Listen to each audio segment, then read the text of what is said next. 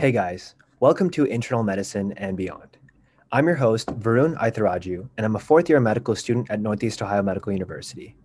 This podcast is for aspiring internists and subspecialists eager to learn about the breadth and variety of internal medicine. I know as a medical student, I hear about the variety this specialty has to offer, but I decided to start this podcast and personally hear stories from physicians so they can talk about their experience in this specialty. Here I have Dr. Ankur Kalra, an interventional cardiologist at Indiana. He has many passions within and outside of clinical medicine as a researcher, a CEO for Make a Dent, a poet who published the book Ibadah, and developer of the podcast Parallax, in which he talks to renowned cardiologists about groundbreaking developments in the field. Thanks, Dr. Kalra, for coming on. Hey, Varun, thanks a lot for having me. Um, we crossed paths for the first time when we both were, uh, you know, TEDx speakers um, for Neomed's first TEDx, and you know, I, I remember your talk and and it was it was great for me to see someone at your stage uh, doing uh, it so beautifully and, and with such aplomb. So, congratulations, uh, you know, both for landing a, a, TEDx talk and for hosting the podcast. Yeah, thank you so much. It's uh, nice reconnecting with you. So, yeah, likewise. So, for our first question, why did you choose to pursue internal medicine and later cardiology? Um, so internal medicine uh, was sort of homegrown for me, um, for lack of a better word. My father is an internist and a cardiologist, and growing up in New Delhi in India, I would, um, you know, frequent him to conferences and, uh, you know, both national conferences and conferences overseas, and I would frequent um, his, you know, clinic visits as, as well as his home visits you know at the time when he was practicing.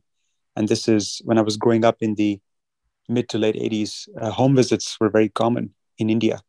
Uh, so i would just frequent him to all the home visits. I would probably just sit in the car um, you know many times he would just take me along to his patients houses and um, you know those experiences were very impressionable for me because I could see the the reverence that his patients had for him, and I could see the bonding of the uh, physician in my father and his patients. And uh, you know, in in lieu, I mean, of course, you know, he would charge a fee, but even more than that was, you know, just the adulation and the respect and what he got for goodies. Uh, you know, when he would frequent patients at their at their homes and you know this is like homemade uh, pickles and you know homemade uh, jaggery in India and you know homemade Indian breads and uh, I just was uh, drawn to uh, the reverence that his patients had for him. Uh, so from very early on, as far as I can remember, you know, asking myself this question as to what I want to pursue for a career. Um, you know, a physician has has always been the answer. Now, to answer your question on internal medicine and cardiology, you know, internal medicine for the for the longest time in medical school, I thought I, will be a surgeon. Uh, I sort of liked uh, doing things with my hands, and um, I it, it, gave me the gratification of actually having quote unquote done something. Um, but that changed when I was in actually in my fourth year of medical school. I, I found surgery to be very um, unengaging cognitively. Uh, I mean, it certainly is is is a is a very skillful specialty, and you know, if you if you then venture into uh, you know subspecialty, uh, it certainly requires a, a, great degree of skill and uh, a great degree of training. So you know, of course, and uh, um, this is by no means taking anything away from our surgical colleagues, but you know, to me, it just felt that I was more cognitively uh, pushed, uh, challenged, and um, um, enthused um, by internal medicine. Um, and I, I, liked problem solving. I, I, liked to come up with a broad differential and then narrowing it down to a diagnosis. Um, so when uh, you know, sort of, you match those uh, cognitive skill sets with you know what you want to do in in terms of doing procedures uh, you know i think cardiology is is becomes a natural subspecialty within internal medicine that you'd pick because it, it gives you best of both the worlds right you you're cognitively um, deeply involved with uh, decision making and coming up with a broad differential and then establishing a diagnosis. And once you establish a diagnosis and, and then you want to train yourself into altering the disease course of that particular patient, you, you, you know, it's, it's a skillful field where you can do a myriad of procedures, you know, whether it's procedures at the bedside, you know, temporary pacemaker insertion, intra-aortic balloon counterpulsation, uh, pulmonary artery catheterization, you know, all the way to being in the cath lab and you know revascularizing coronary coronary disease or you know deploying transcatheter heart valves. So,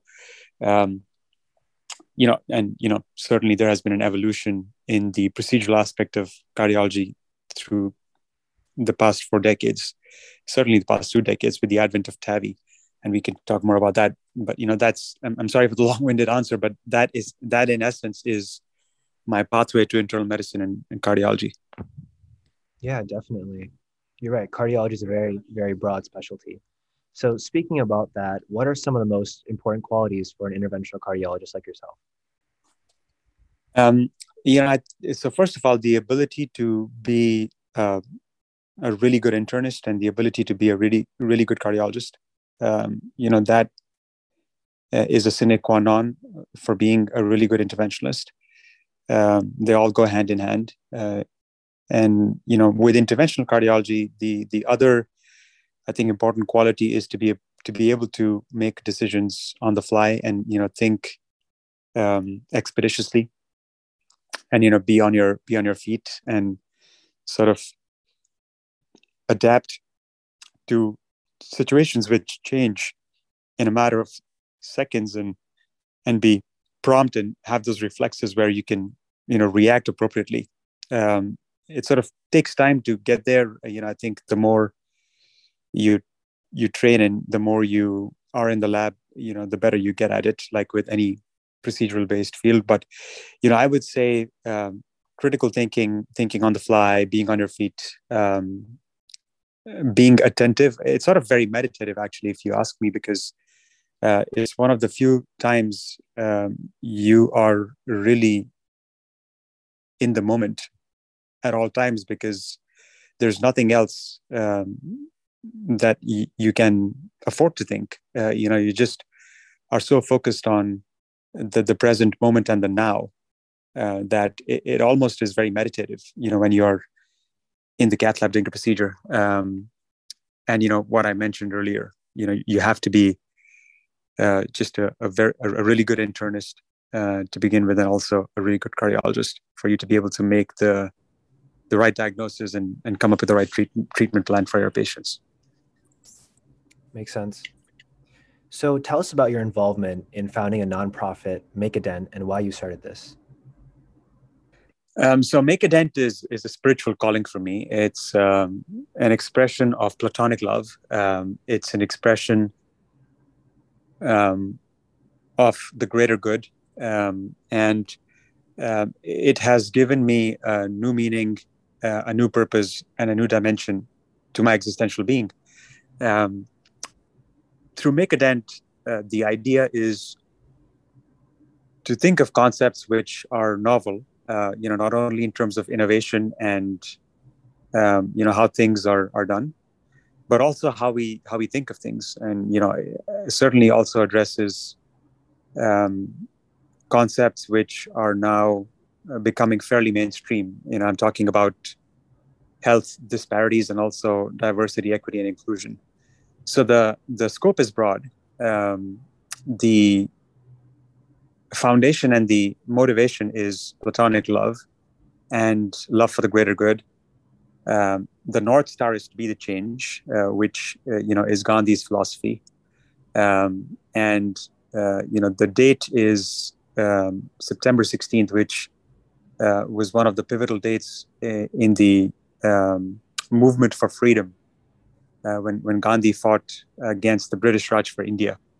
Um, and through Make a Dent, uh, you know, we've we've taken on several initiatives, but I would say mostly projects, you know, research projects, which uh, focus on four four broad topics. I did mention um, a couple of them previously. Um, you know, health disparity is is an important topic. So we've done a lot of work uh, addressing health disparity. uh, and then there's diversity, equity, and inclusion. So we've done, you know, we've we've looked into databases and we've published reports on, you know, gender and race and and how um, that affects opportunities um, for our colleagues in in medicine. And then, you know, obviously there's the science. So there's heart and vascular, which certainly is uh, an area of active clinical investigation for Dent, And then there's South Asian heart health, which is uh, you know very close to my heart. Uh, I mean, you're a South Asian, and uh, you know us uh, simply by the virtue of being South Asians are at heightened risk for atherosclerosis.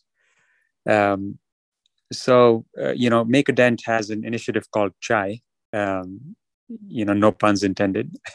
I mean, chai is one of the most commonly drank drinks in, in India. I'm sure you know. I'm sure everyone who's listening knows. Um, but it stands for cardiovascular health in Asian Indians, and uh, the idea is to bring together, um, you know, epidemiologists, cardiologists, interventionalists, preventive cardiologists, uh, whoever is interested and wants to contribute to better understanding of why there is or why there remains a heightened risk for atherosclerosis in South Asians. Um, that's the initiative, and, and through this initiative, we've sort of published a few reports, which you know are available on Make a Dent's website and can be accessed. Um, so those are some of the um, you know broad areas where um, Make a Dent has um, invested its its money and its efforts. And then there's certainly uh, the podcast Parallax, which um, Make a Dent is uh, is is a proud co-host. I, I, I, can say it's it's published by Radcliffe Medical Media Group in the United Kingdom, and it's an association with Make a Dent. So, um, you know, those are some of the uh, initiatives and some of the projects and um, some of the uh, podcasting, you know, that we do. And you know, with, podcasting, you know, again, really, it, the focus is to bring forward discussions which um, talk about issues which you know may be considered taboo or talk about issues which have been considered um, you know sort of closed door conversations we sort of bring them want to bring them to the fore um, so that you know colleagues who are struggling with those issues um, have a platform where uh, these things are discussed openly and honestly sounds great yeah it looks like Make a Dent has a lot of avenues to kind of explore, whether it's research, whether it's public health and uh, diversity inclusion. Um, and I like that acronym. It's a, it's a great acronym, CHAI. um, so, you know, you've been very involved in cardiovascular research for the majority of your career. What about research has continued to fascinate you?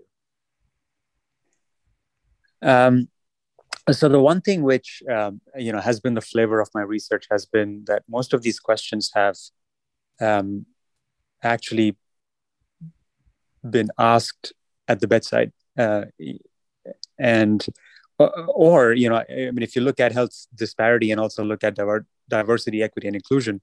Uh, these questions have have come to the fore and have sort of bothered i, I don't think they've bothered i mean they've certainly uh, made me very inquisitive. They they they, they have bothered me. I, I mean i should say that they have bothered me as to why there is a, particular inequity or you know why certain things are done in a certain way shape or form or why isn't there uh, you know equitable distribution amongst uh, colleagues for opportunities and why do race and gender play such an important role um, so you know i think it's important to be observant it's important to be curious it's important to keep asking uh, questions at the bedside, it's important to know what the evidence is. It's important to also know where the evidence is lacking. Um, you know, that's how you come up with questions for research. And, you know, the more you think in that fashion, the more you develop that muscle, uh, the more it will serve you because that's, it'll just become your way of being. You know, you'll just keep asking questions. And the more you ask, the more you have to answer. And the more you have to answer, the more research you have to do. So I think um, it, it just becomes a way of of who you are you know as a, as a physician or as a clinician scientist uh, it, it's just how you become i mean you just um, every decision you make every step you take you know you go back you read the literature you ask yourself questions as to what the data are uh, you know is there enough evidence to uh, pursue this step for the, for this particular patient? Uh, and if there isn't then you sort of go digging. And if you can't find it well there you go. You have a new research question. Yeah that's a good point. As an author of the poetry book ibada tell us about your inspiration writing this book and how clinicians can balance art with medicine. Um, so that was also the uh, the topic of my TED talk. It was the science and the art of a broken heart, and I sort of presented both avenues. You know, avenues of broken heart uh, as an artist, yeah, so through poetry, and then avenues of broken heart um, as a clinician scientist. When we published, um, you know, broken heart syndrome research uh, through my former appointment at the Cleveland Clinic, where we demonstrated um, a four and a half to five fold increase in the incidence of broken heart syndrome during the pandemic. Um, so 2020 was an interesting year for me because uh, the poetry book was launched actually by the Cleveland Clinic Arts and Medicine Institute uh, on Valentine's Day in 2020, and then the pandemic hit, and so all my um, poetry book readings were canceled and then we were just seeing these cluster of cases of broken heart syndrome and you know i beg the question as to if this is just a chance occurrence or if this is actually happening because of the pandemic and you know we did end up answering that question scientifically. Uh, but you know getting back to balancing art and medicine i think art is an important outlet uh, at least it is for me. Um, it is important for me uh, see varun I'll, I'll tell you this you know as a clinician particularly as an acute care clinician you'll come across a myriad of emotions through your patients and you know even if you are not directly involved with with you know their their distant relatives or even with uh, the family um, that visits them after they have gotten acute care um, you sort of uh, you, you, sort of experience these emotions when you are taking care of them in, in the throes of a, of a cardiac emergency. And when that happens um, there are two ways to to handle those emotions right? You know one is you can become immune to them um, and you know may, maybe that works for for certain people. It, it, obviously does not for me. I, I just like to be uh, you know with my patients and i, I like to be vulnerable um, you know with them. Um, so when when you um, assume uh, vulnerability with with patients and and when you sort of are there for them when they are at their most vulnerable stages you know in their lives i, I think you you have to process a lot of emotion. Um, I, I, mean i'm i'm an emotional person. Um, I, I, don't know if that's a right thing or a wrong thing but that's just who i am. Uh, so for me to be able to balance what i'm absorbing on a daily basis and then still go back uh, each day um, with the same vigor and the same enthusiasm and the same focus um, I, need to be able to process vulnerabilities that I get exposed to on a daily basis. So I need to be able to journal um, all the emotions that I see.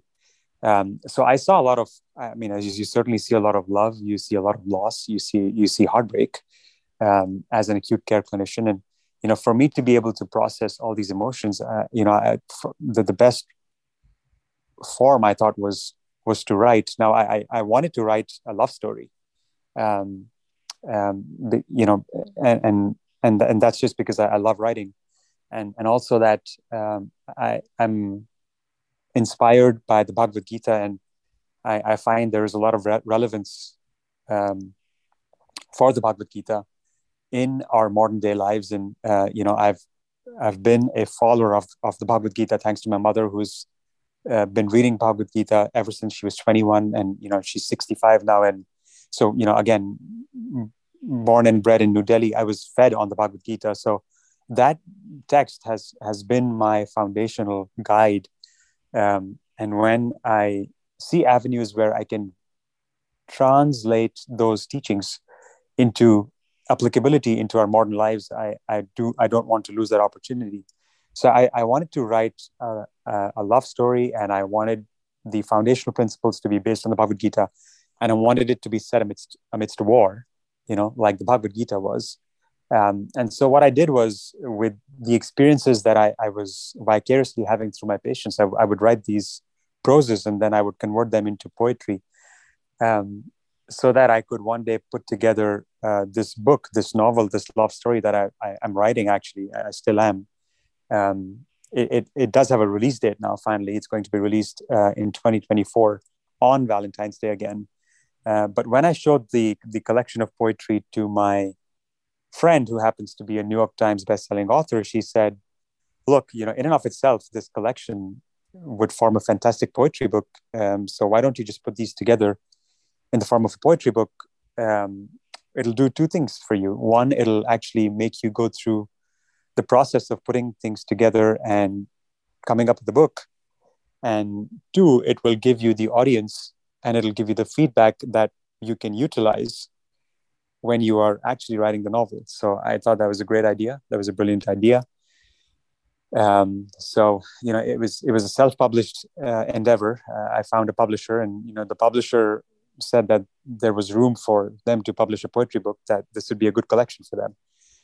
And um, I think we went on doing this by um, initially actually advertising the poems on Instagram to see if there is receptivity to these to these poems. And you know when we found that there was you know good receptivity then you know the publishers were, were convinced that we could put this together in the form of a poetry book.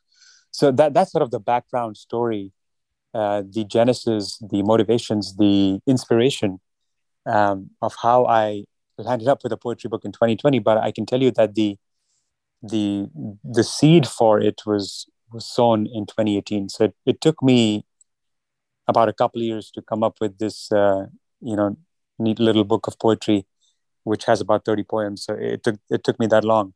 Uh, but I, but at about the same time, I also started writing. Um, I believe it was you know early 2019. I, I started writing the the novel, which you know if you date back probably has will take me close to five years.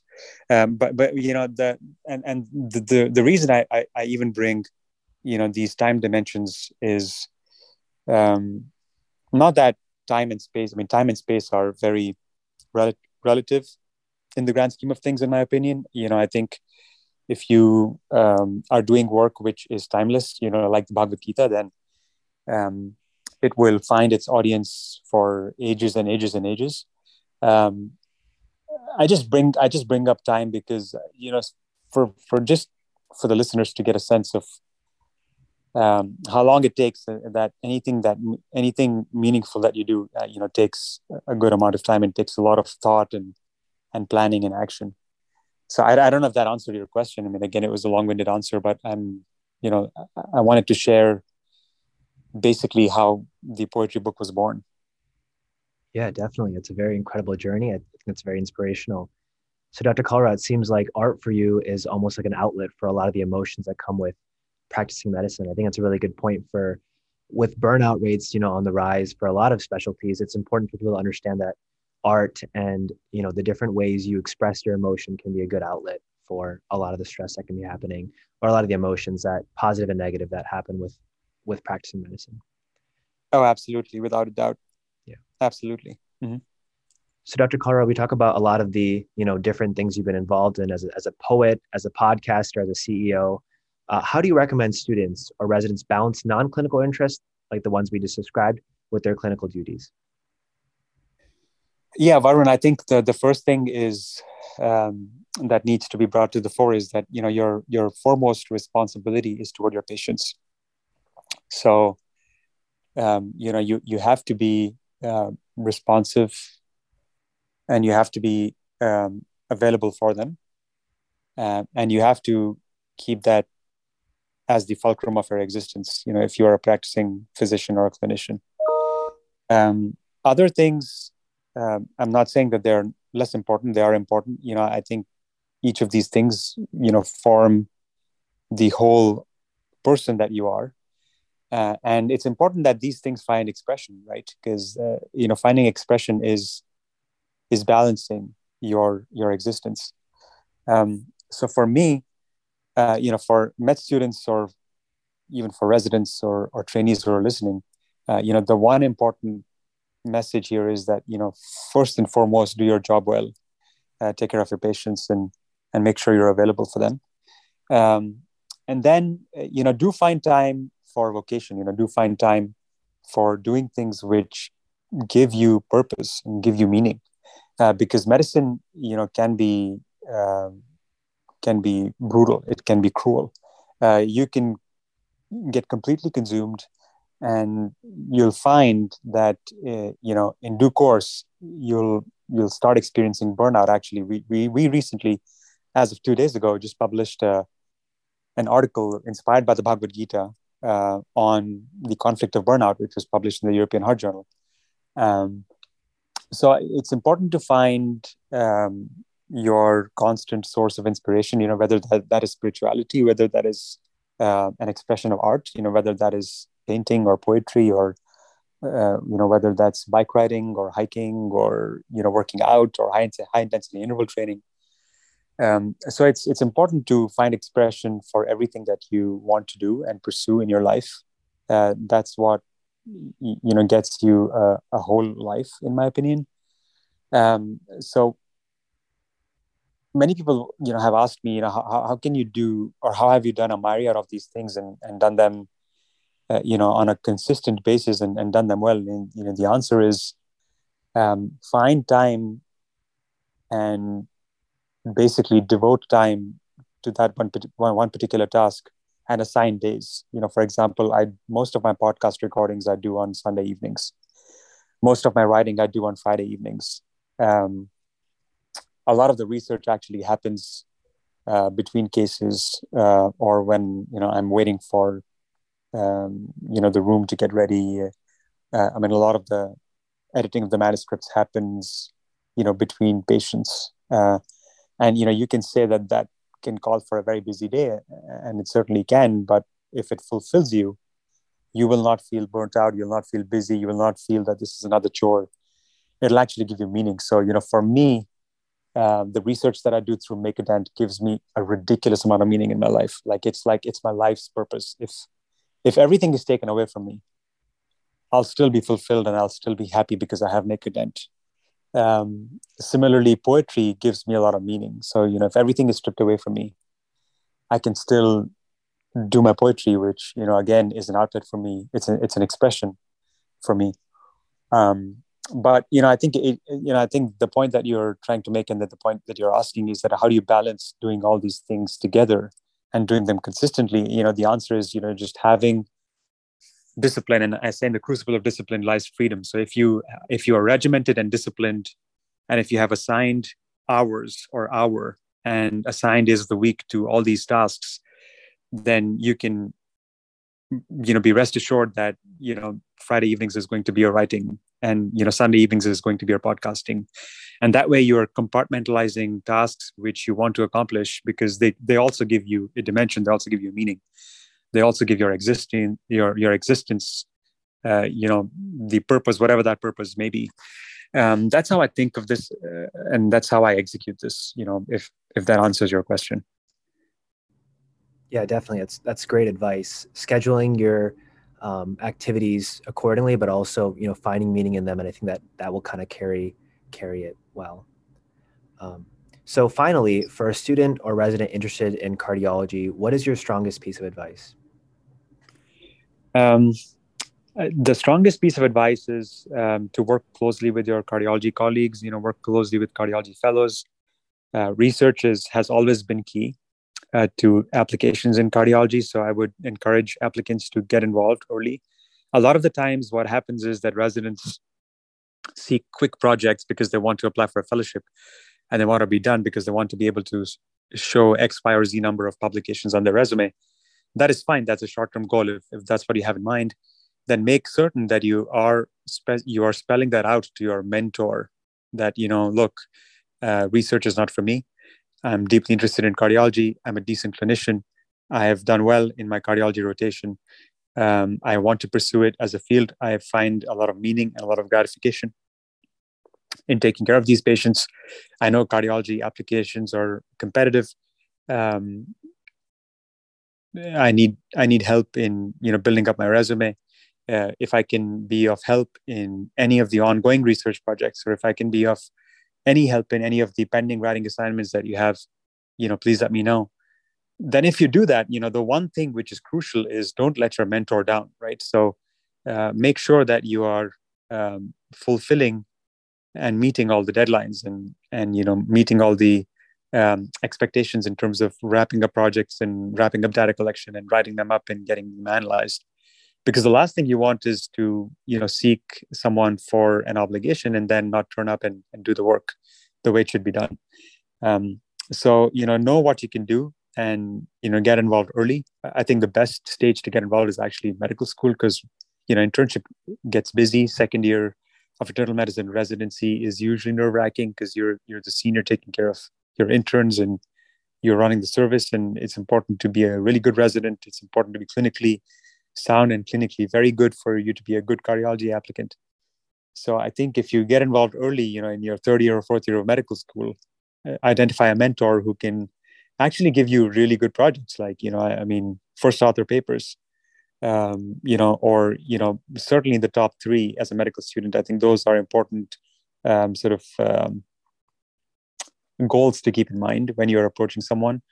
Uh, and then w- one thing i always ask is you know when you are approaching someone for research uh, you know don't approach and look you, you, know like i said not not everyone is cut out for research. Not everyone is meant to do research. Uh, you'll have incredible clinicians who will take great care of patients but they're just not researchers.